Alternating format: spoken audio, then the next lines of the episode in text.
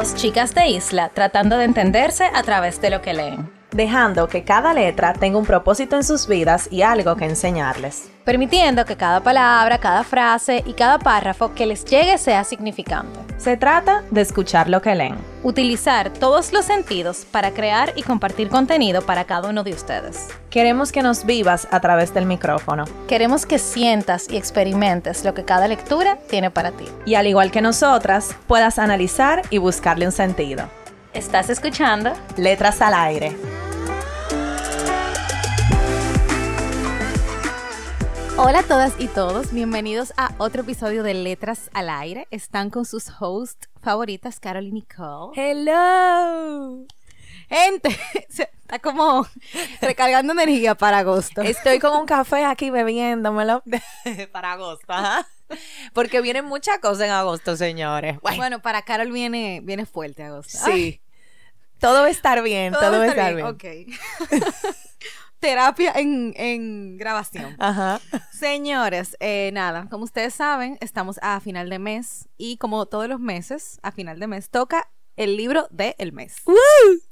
Que este libro no iba a ser para el club de libro y Carol dijo, ay no, este libro me gustó demasiado, hay que ponerlo para el club de libro. Entonces, aquí estamos. Sí, o sea, cuando yo lo empecé a leer, señores, este libro está perísimo. Nicole tiene dique sentimientos encontrados, pero yo, a mí me encantó esta lectura, o sea de verdad, es uno de los libros que yo cogí y no podía parar como, o sea, de leer. De leer, ajá. Y también me pasaba que quería volver al libro. A repetir. ajá. No, no, volver a leerlo. Volver a leer, ajá, como seguir la lectura, seguir la lectura, que eso, señores, no pasa con todos los libros, esa es la verdad. Esa es la verdad, que un libro se te queda en la cabeza y tú dices, ay Dios, quiero llegar a mi casa para seguir leyendo. Eso me pasó con este libro. Yo fui todo lo contrario. o sea,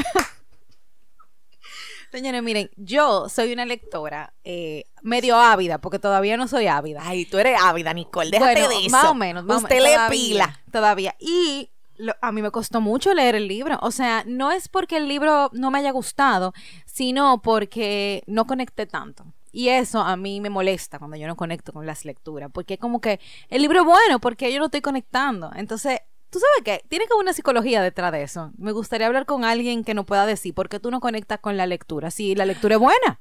Y muchísima gente no conecta con la lectura. Hay mucha gente, yo no sé leer. Digo, di que no sé leer. no me gusta leer. Digo, pero también eso es como una actividad cualquiera, porque por ejemplo, a mí tal vez no me gusta, qué sé yo. No, pero yo jugaba hablo, Sí, pero yo no hablo de eso. Que a ti te guste leer y tú no conectes con un libro o con varios ah. libros y el libro es bueno. ¿Tú entiendes? Como que para la generalidad el libro es bueno, pero tú no conectas. ¿Por qué tú no conectas? O sea, ¿cuál es la psicología detrás de eso? Porque de verdad yo me frustré mucho con esto. Porque el libro es bueno. Eh, Entonces, Nada, em, vamos a hablar del libro. Vamos a hablar del libro, exacto. Primero del autor, ustedes saben aquí, representando a los autores de este podcast. Eh, el, autor, el autor del libro se llama Jacobo Vergareche. Él es un autor español que nació en Londres en el 1976. Él empezó a estudiar Bellas Artes en la Universidad de Complutense, pero abandonó la carrera para estudiar literatura y escritura en, la, en una universidad en Boston. Él es guionista y es productor de series de ficción. Eh, se dedica también a la publicidad y al ámbito de aplicaciones móviles. Muy dotado eh, el señor Jacobo.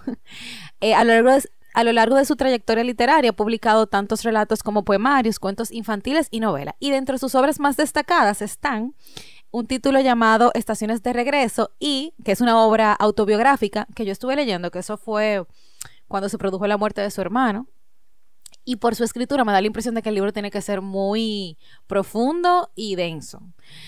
Y el libro de la semana y el mes, Los días perfectos. Ok, espérate. Vamos a hablar, vamos por parte. Los días perfectos es el libro de, el libro de la, que no lo dijimos. Yo lo dije, yo dije, y el libro de la semana y el mes, ah, los porque esta fue su novela como más reconocida. Primero vamos a hablar de la portada del libro. A mí me encantó la portada de este libro. Ustedes lo van a ver en nuestro Instagram y son dos personas que en vez de cara, ellos tienen un como una pieza de Lego, pero son dos piezas que no encajan. Entonces ellos están como que se van a besar y no se pueden besar porque no encajan las piezas. Entonces, ya ustedes saben, así empezó la portada de este libro. Los días perfectos. Y para contarles un poco de, de cómo está escrito, que a mí me encantó también, son dos cartas largas. O sea, el libro tiene como 160 páginas, una cosa así. Y se compone de dos cartas que el protagonista, Luis se llama, le está haciendo la primera a su amante y la segunda a su esposa. O sea, señores, eso es como dos cartas. Eso está perísimo para mí. Él escribió dos cartas. No, pero entonces, la, para hacerlo más complejo todavía, dentro de la carta, que ah, dentro de las dos cartas hay cartas. Eh, escritas por otra persona, porque, eh, y esto pasó en la vida real, el, el, protagonista, en este caso Luis, estaba en un, él es periodista, el protagonista del libro, él es periodista, y a él lo mandaron a un congreso en Austin, Texas. Entonces a él le dijeron, bueno, tú tienes que traer algo de que escribí, ve a ver lo que tú vas a hacer, porque si no, no te vamos a mandar para el congreso. Entonces, nada, él decide un día ir a una, no era una biblioteca, era como un centro de registro de documentos. Eh, que, en algún momento fueron privados, pero se volvieron públicos. Y Luis encontró una serie de cartas entre un escritor eh, y su amante, que se llamaba Meta. Entonces, esta serie, pero todas las cartas que él encontró fueron las cartas de William a Meta y de cómo ellos eh, manejaban su relación, su amorío, por decirlo así. Entonces, nada, él decidió no solo escribir sobre eso para su periódico, sino utilizar esa referencia para contar en el libro sobre el, amorío que él tuvo con una persona que él conoció en ese congreso. O sea, se vuelve como, ¿verdad? Como complejo la historia. Sí. Pero cuando tú lees el libro, una de las cosas que me gustó del libro es eso, que es sencillo. O sea, tú no te confundes, tú te das cuenta qué es ficticio en el libro y qué no. Eh, cuando se están refiriendo a, estos personajes que él descubrió estas cartas y cuando él está hablando del mismo. O sea, de verdad el autor en ese, hay que darle su banda, en ese sentido, supo, yo diría, plasmar y, poder diferenciar cada personaje, darle un tono a cada personaje. O sea, cuando Luis hablaba de su amante Camila, en el libro y de su historia, tú te das cuenta que era de ella y ella tenía una voz. Entonces, a mí eso, eso de verdad a mí me encantó del libro. Sí, la verdad que es como tú dices, es un poco de Inception dentro del libro, porque las mismas cartas que encontró Luis de este autor famoso, de hace, o sea, esa carta eran viejísimas, porque cabe destacar que el amorío entre William y Meta duró 30 años, señores. O sea, y cuando él encontró esta carta habían pasado muchísimos años. Esa gente había fallecido hace mucho. Entonces, esas mismas cartas que él, que él encuentra en el Congreso son las mismas cartas que empiezan las dos cartas que él le está escribiendo a su amante y a su esposa. No sé si me di a entender. Exacto. Entonces, pero con miras diferentes. Porque a su amante, a Camila, él le cuenta que cómo él se siente igual eh, de enamorado. De enamorado, de feliz, de excited, ¿cómo yo digo? Eh, emocionado. ajá, de emocionado eh, cuando la va a ver a ella, igual que William a Meta. Y en, las, en la carta a su esposa, eh, Luis explica cómo estas cartas le hicieron reflexionar que él no tiene eso con ella. Son dos versiones muy diferentes de dos relaciones. De dos relaciones, ajá. Entonces vamos con la primera, que era la... Que fue la más larga. Que fue la más larga, ajá, que fue con, a su amante.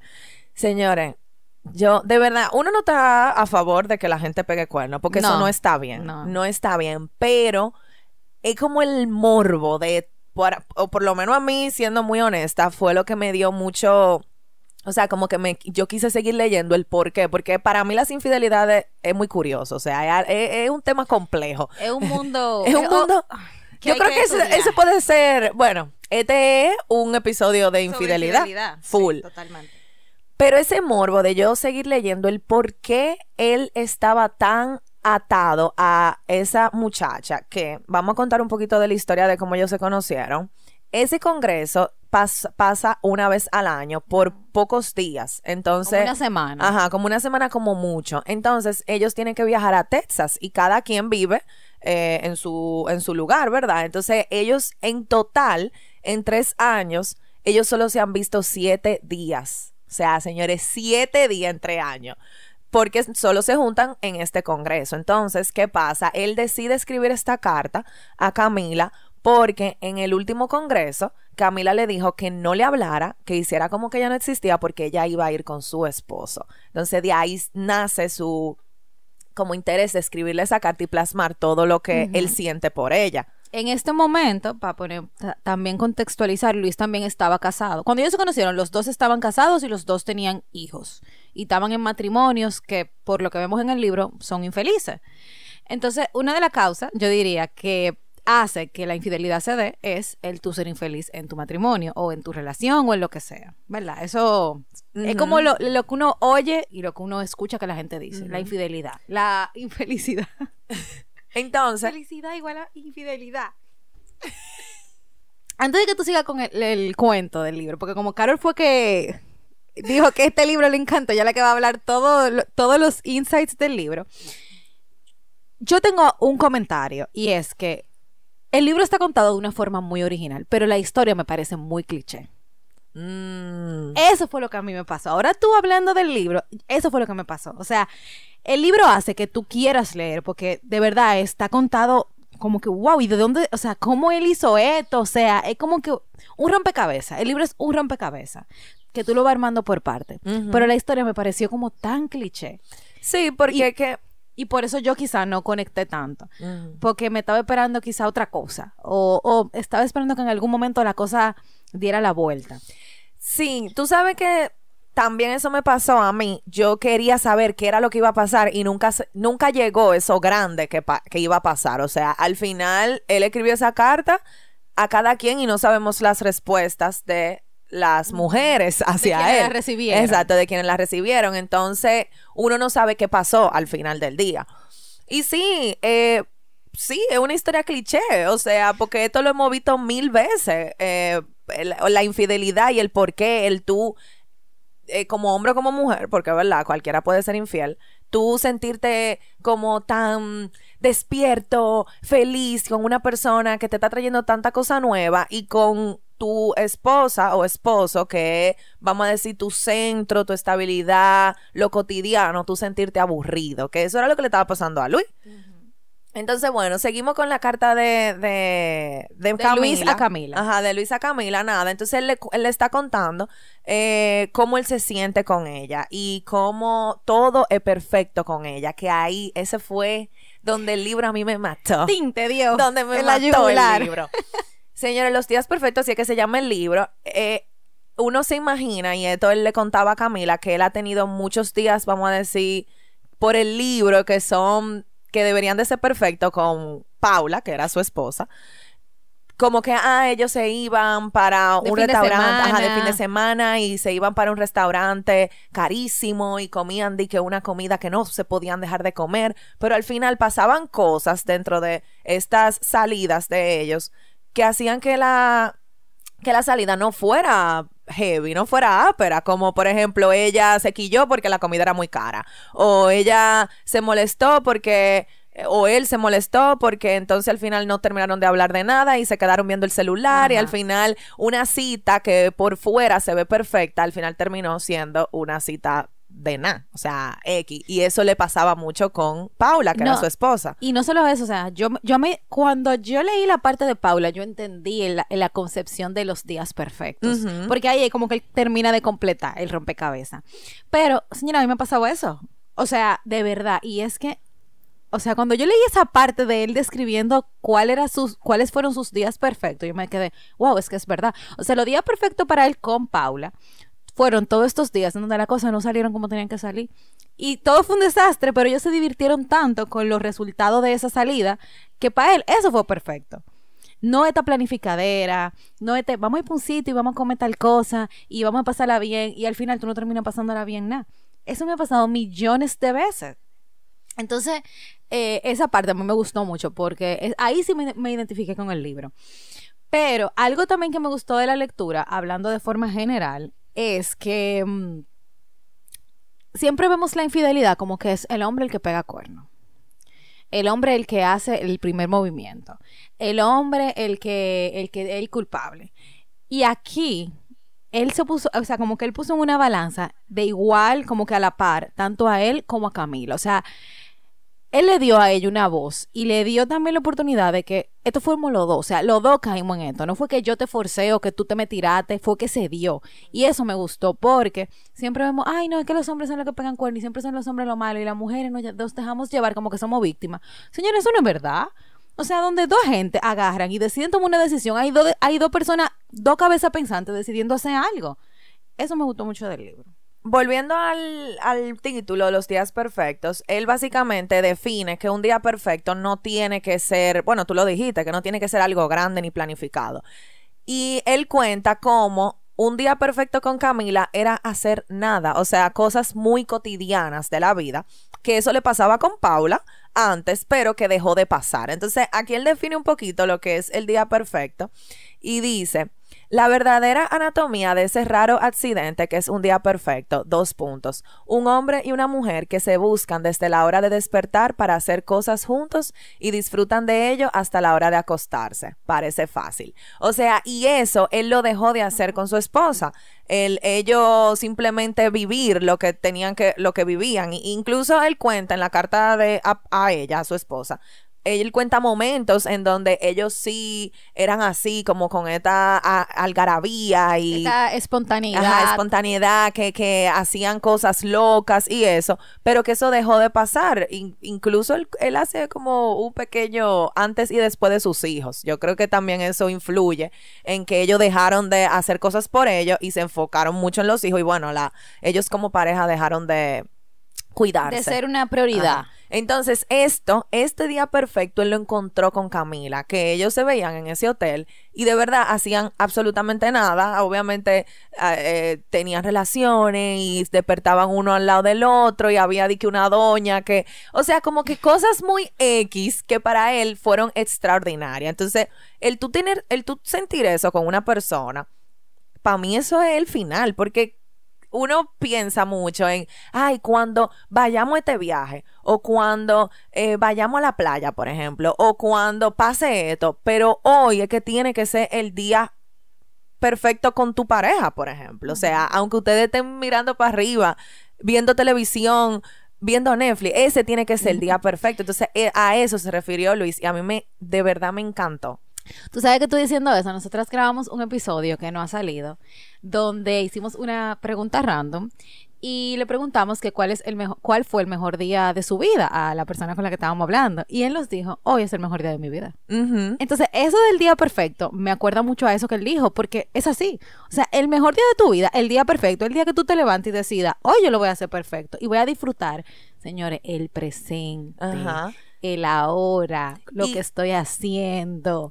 Y eso cuesta mucho entenderlo y respetarlo también. Y, y por uno mismo que uno lo tiene que hacer.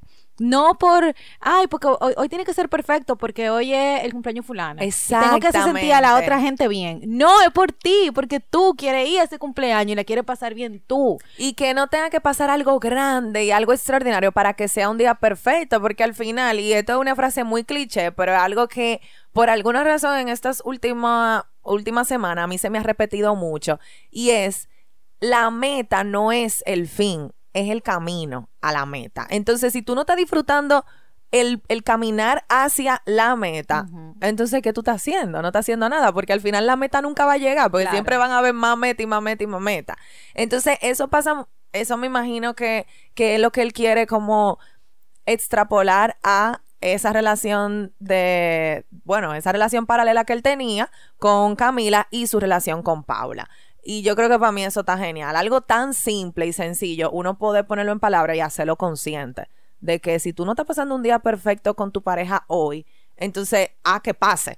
Claro. Pon esa actitud de que pasa. Accionar, accionar. Exactamente. Pon esa actitud de que lo que sea sea perfecto. Porque al final, el estar con esa persona tiene que ser suficiente, vamos a decir, no tiene que estar pasando, ay, el alcohol y la maravilla y tirarse de boquillón, ¿tú me entiendes? y si no está pasando, entonces hay que revisarse, hay que revisarnos. Em, tú sabes que también otra cosa del libro, hablando de eso de mm, el día perfecto y todo eso que Luis estaba pasando con Camila, también hay que ser honesto, señor, y sabemos que cuando las cosas son nuevas y novedosas, uno está feliz porque tú estás viviendo una experiencia diferente y eso te hace que que tú no estés pensando con la cabeza fría. Sí, y tampoco él conocía los defectos de Camila, ni los quería conocer. exactamente, ahí a eso iba. En ningún momento vemos a Luis diciendo las cosas que no le gustaron de Camila, no. Pero hablando de Paula, él pudo hacer una comparación realista, porque él conocía a Paula desde hace no sé cuánto tiempo, tenían hijos, vivió esa etapa de enamoramiento, ya no se sentía enamorado, y bueno, ok, son cosas que pasan, pero con Camila él estaba viviendo una ilusión. O sea, esa fue otra cosa que no me gustó. pero es que esa es la realidad. Sí, esa es la realidad. Pero es que me da como pique. A mí me da pique también. a mí me dio pique. Porque la eh, carta a Paula a mí me dio pique. No, a mí me dio mucho pique y me parece una falta de respeto. que a la, mujer con la que tú tengas tus hijos, tú primero le escribes una carta como de 20 páginas. Después que tú tienes esta carta extensísima a una jeva que tú conociste siete días. Y que tú ni siquiera tengas el. ¿Cómo se dice esto? Como la decencia de agradecerle de manera genuina por tantas cosas que ella te brindó y que tú no le, no le estés dando la oportunidad a ella de quizás reivindicarse. Y algo que sí él dice, y fue como que yo no sé, y bueno, aquí le estoy dando un poco de spoiler de la carta a Paula, pero él dice, yo no sé cómo tú te sientes, en verdad, yo no sé si eres tú que estás harta de mí. Sí, pero tú no se lo, o sea, él no le dio el chance de preguntárselo. Porque si él hubiera llegado y hubiera dicho, mira, tenemos esta situación, ¿qué vamos a hacer? Vamos a resolver. No, no se puede resolver, bueno, adiós, bye, bye, está bien, pero no. O sea, él estaba literalmente condenando su matrimonio. Entonces, eso me dio pique, eso me dio mucho pique.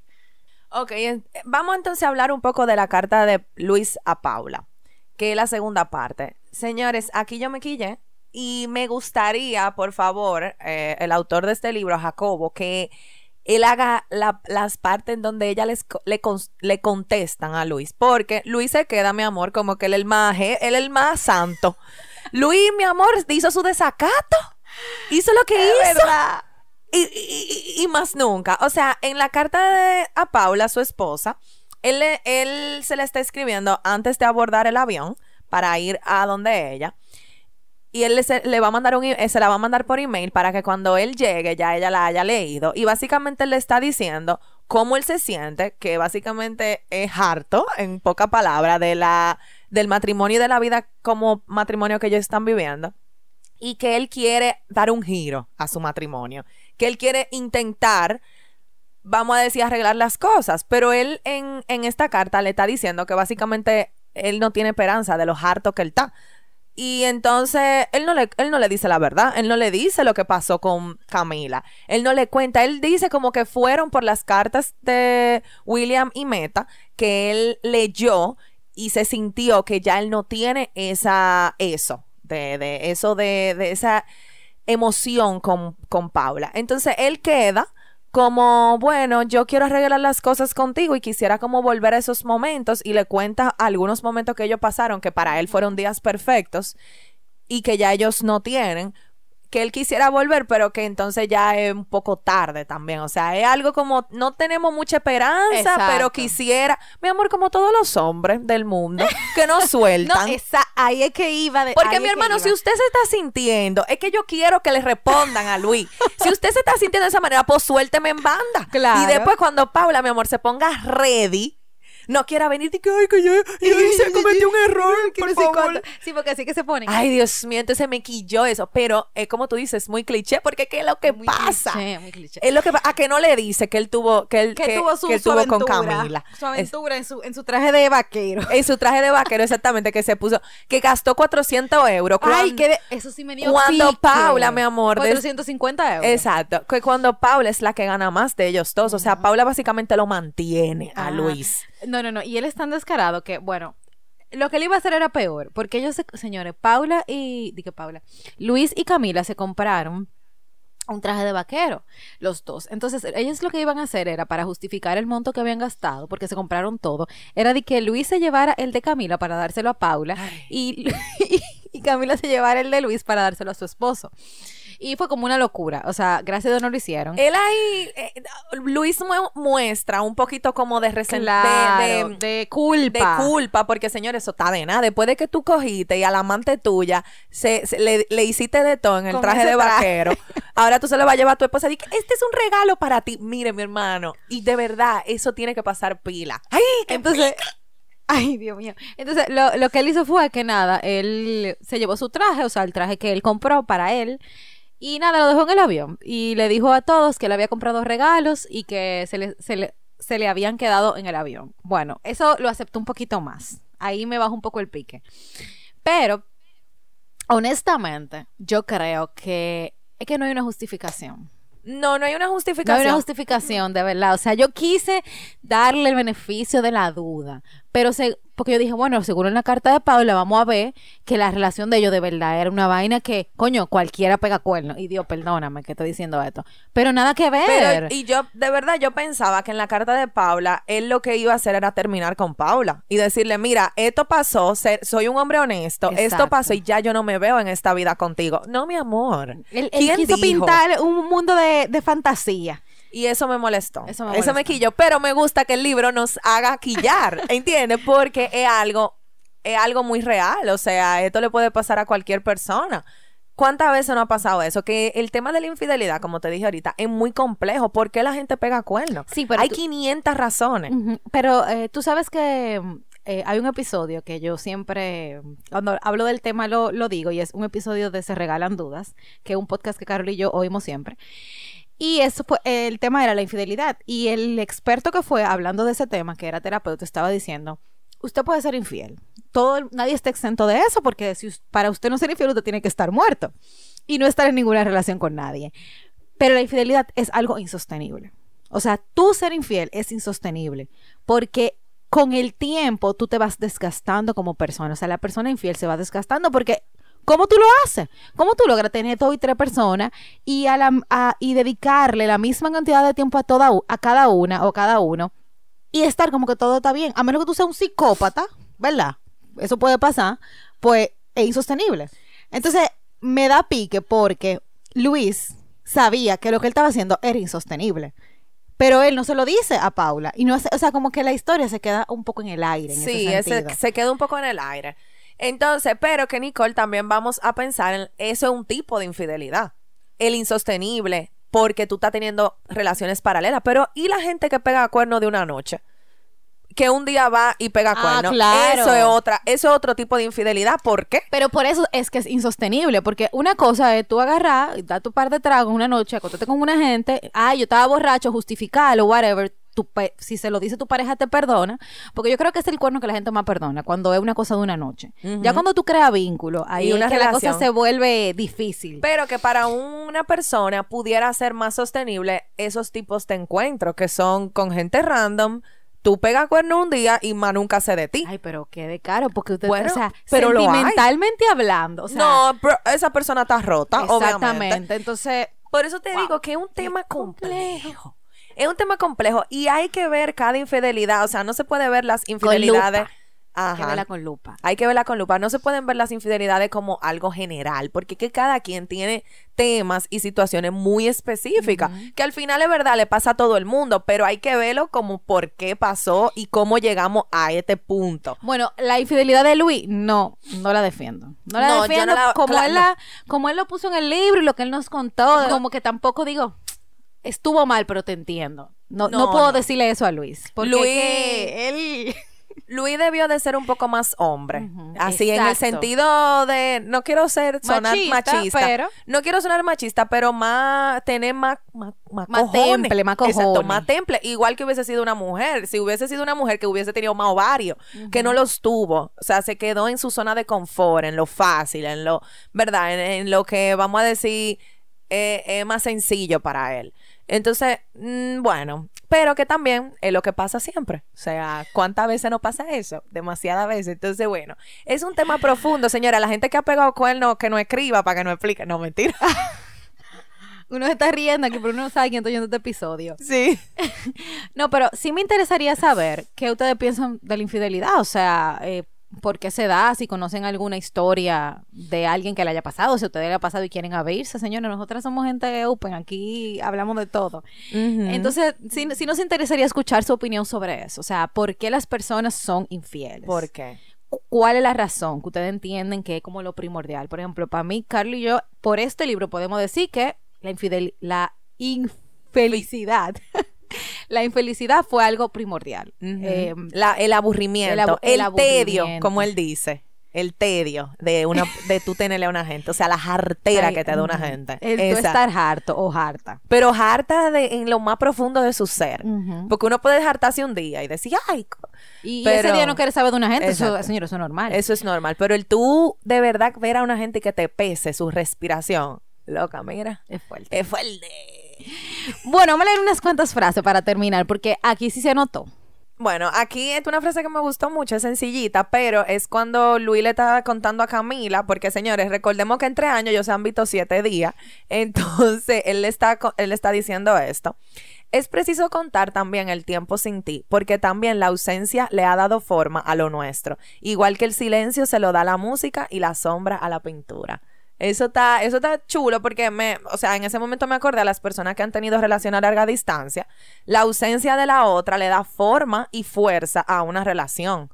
O sea, eso cuenta bastante. Pero en este caso de Luis, es lo que está haciendo un sinvergüenza. Y aquí, aquí yo, lo que yo estaba diciendo del tema de que cuando algo es nuevo es interesante y tú puedes ser otra persona con las personas que tú no conoces.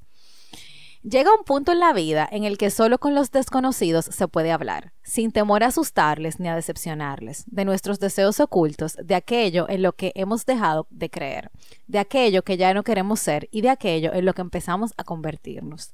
Entonces, otra de las cosas que yo entiendo que pasa también cuando tú sabes, desde mi, desde mi punto de vista inocente, cuando las personas son infieles, es que cuando tú conoces a una persona, y no necesariamente que tú seas infiel, sino que cuando tú tienes la oportunidad de conocer a una persona que no sabe nada, nada sobre ti, tú puedes ser la persona que tú quieres ser en ese momento. Entonces, esa eh, novedad de tú poder ser Carol, eh, qué sé yo, una persona tranquila, que sabemos que Carol no es tranquila, eh, eh, tú puedes serlo en ese momento. O una Nicole que sea, que no hable, que no dé su, su, punto, de vista, punto de vista. Que no.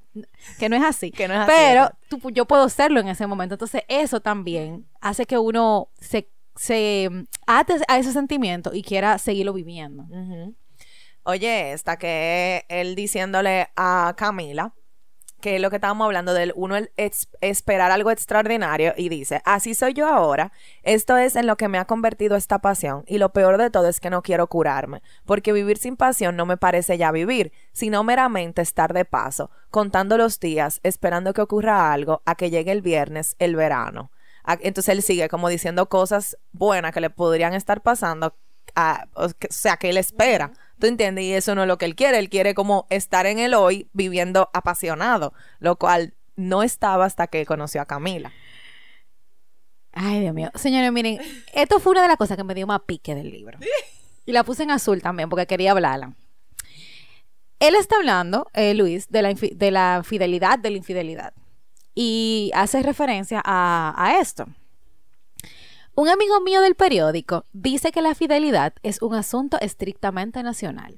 Está casado desde hace años, pero cuando sale de España solo por trabajo, mira de, mira de otra manera. Olisquea el aire hasta parecer que le crecen las orejas. Mira, cuando ese hombre dijo en ese libro de que, la fidelidad es algo estrictamente nacional, yo quería agarrar, entrarme en el libro y darle como tres galletas. Porque era lo que estábamos hablando ahorita del tema de los tipos de infidelidad es muy fácil, tú estás en tu casa, que no sé cuánto, ser fiel y desde que tú te vas de viaje, desacatarte y tener encuentros de una noche, que para personas eso es algo que necesitan, que entienden que eso le da como vida. Pero eso me dio como un pique. Porque que yo en mi cabeza, quizás cerrada o mentalidad de persona, no sé, que nunca había pasado por eso, me quedo como que, pero es que, ¿por qué? O sea, ¿por qué tú simplemente, si tú quieres vivir de, boca en boca o de, de gente en, de gente, en gente ajá, de persona en persona, tú simplemente no lo haces. Entonces, como que si tú estás en un matrimonio o en un compromiso, es para de verdad cumplir ese voto o, esa, o ese lazo. Entonces, a mí me cuesta mucho entender eso, porque señores, ok, una infidelidad de una vez en tu vida, por la situación que tú tengas, imagínate, eh, no sé cuál sea la situación, pero supongamos que, que pase. Es más fácil de, de tú perdonar. Ahora, una gente que es recurrente, Eso es para darle un zumbón a la basura. O sea, sea hombre, sea mujer, o sea, excúsenme, pero es que no. Yo, eso es una pregunta, yo creo que se va a quedar para que nos la responda yo no sé quién. El por qué una persona se queda en un lugar cuando no quiere estar ahí. O sea, ¿por qué en vez de yo terminar por lo sano, yo prefiero pegarte los cuernos, serte infiel y vamos a decir satisfacer esa parte que tú no me estás dando o que me dejaste de dar, en vez de yo decir, tú sabes que ya yo no soy feliz aquí y me quiero ir. ¿Por qué? Yo no sé. Eso a mí hay que responderme. Bueno, tal vez egoísmo tiene que ser el para no pasar por un mal de amor, por ejemplo. O una dependencia. Eh, o costumbre. O costumbre. O sea. Ay, pero la, gente tiene que ser más valiente. Es que tiene, tenemos que ser más valientes. No, y, tú sabes que yo antes quizá pudiera decir, bueno, se entendía más porque la sociedad estaba hecha de otra manera. O sea, el tú eh, romper un matrimonio, eso era, eh, tú te vas para el diablo. Tú te, tú, el diablo. tú te vas para el infierno. Pero señores, estamos en el 2021, o sea... Y es que la gente cambia. Estamos en el 2022, o sea, esto no son cosas que tenemos que estar oyendo. Y de este lado del mundo, porque si en otros países donde el tema es religioso, a ti te, a ti te, te matan, o sea, si tú eh, te quedas viuda, por ejemplo, en países islámicos y demás, señor, ustedes saben que usted no puedes salir sola a la calle, eh, tú tienes que ponerte una ropa que te tape el cuerpo entero, hasta la cara, pero no estamos, no, en este país esas cosas no se ven, entonces ¿por qué en este país en específico, nacionalmente hablando, usted se queda donde usted no quiere estar? Eso es una pregunta que yo no sé. vamos a tener que respondernos la eh, yo ni sé ni cuándo. Exacto. Y, o sea, obviamente, nadie está diciendo que tenga que ser fácil. Nicole y yo no nos hemos casado, pero sí hemos tenido relaciones eh, más o menos largas y sabemos que la el amor es una decisión. Entonces tú tienes que ser valiente tanto para irte como para quedarte. Mi hermanaza o mi hermanazo. O sea, sea valiente. Y yo lo digo también, no es, yo me imagino que no debe de ser fácil. Pero hay que ser valiente, señores, y no ser tan egoísta con la otra persona. Dios mío, haciéndole perder el tiempo, por ejemplo. Claro. Vendiéndole un sueño que tú estás de que, ay, sí, sí, el más santo o santa. Y al final deshaciendo por otro lado. O sea, eso no es justo. Claro, y tú sabes que, que no nada más eso. O sea, aunque nosotros quizás no, no estemos casadas, pero hemos tenido la oportunidad de tener relaciones complejas en el sentido de que hemos tenido relaciones a distancia, hemos tenido relaciones donde quizá no, no tuvimos el mejor momento, como hemos tenido todos. Y a mí no se me ha pasado por la cabeza. Entonces, o sea, yo no sé que, si eso es una configuración de creencia o qué, pero es que, me eh, cuesta. Es, que es más fácil, yo creo. Eh, es más fácil tú cargas con esa culpa, tú terminar una relación. Sí, me imagino.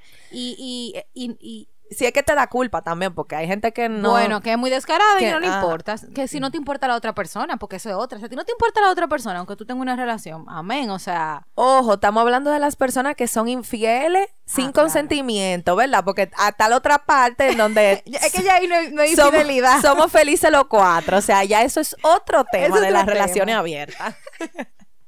Para otro episodio. En donde todos estamos claros de lo que está, pasando, Eso está. aceptamos. Exactamente. Si usted está diciendo lo que es y estamos claros, pues todos estamos bien, porque no estamos siendo mentirosos. Pero cuando el otro está ajeno, ahí es que está bien. Cuando uno de los dos está ajeno, ahí es que hay problema. Bueno, señora, y nada. Eh, yo creo que en este episodio se ha requete hablado de este tema y la verdad que... No podemos ir en una hablando de la infidelidad. sí, claro, muchísimo. La verdad es que yo creo que lo importante es o lo que yo me llevo de este episodio es que seamos honestos, señores, con nuestras relaciones. Y con uno mismo. Y ah, sí, sobre todo con uno mismo, eso es difícil. Más difícil todavía. Eh, y aunque el libro me pareció cliché, está contado de una forma que te entretiene. Sí. Ese, esa es mi, mi opinión. Lo voy a poner en Goodreads.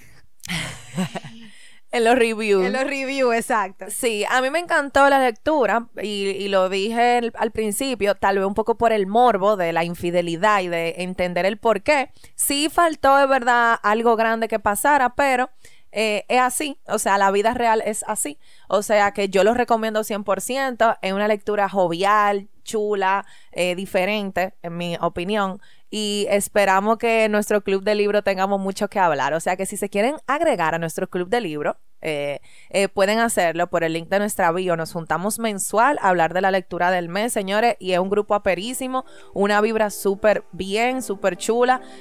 si tú quieres si tú estás buscando retomar o empezar a tener el hábito de la, lectura, yo creo que este es el grupo perfecto. No es por darnos nuestro bombo, pero es así.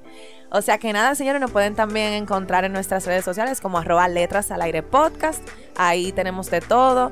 Em, este libro se llama Los días perfectos de Jacobo Vergareche. Em, así que nada, nos fuimos ya. Nos escuchamos el próximo viernes. Bye. Bye.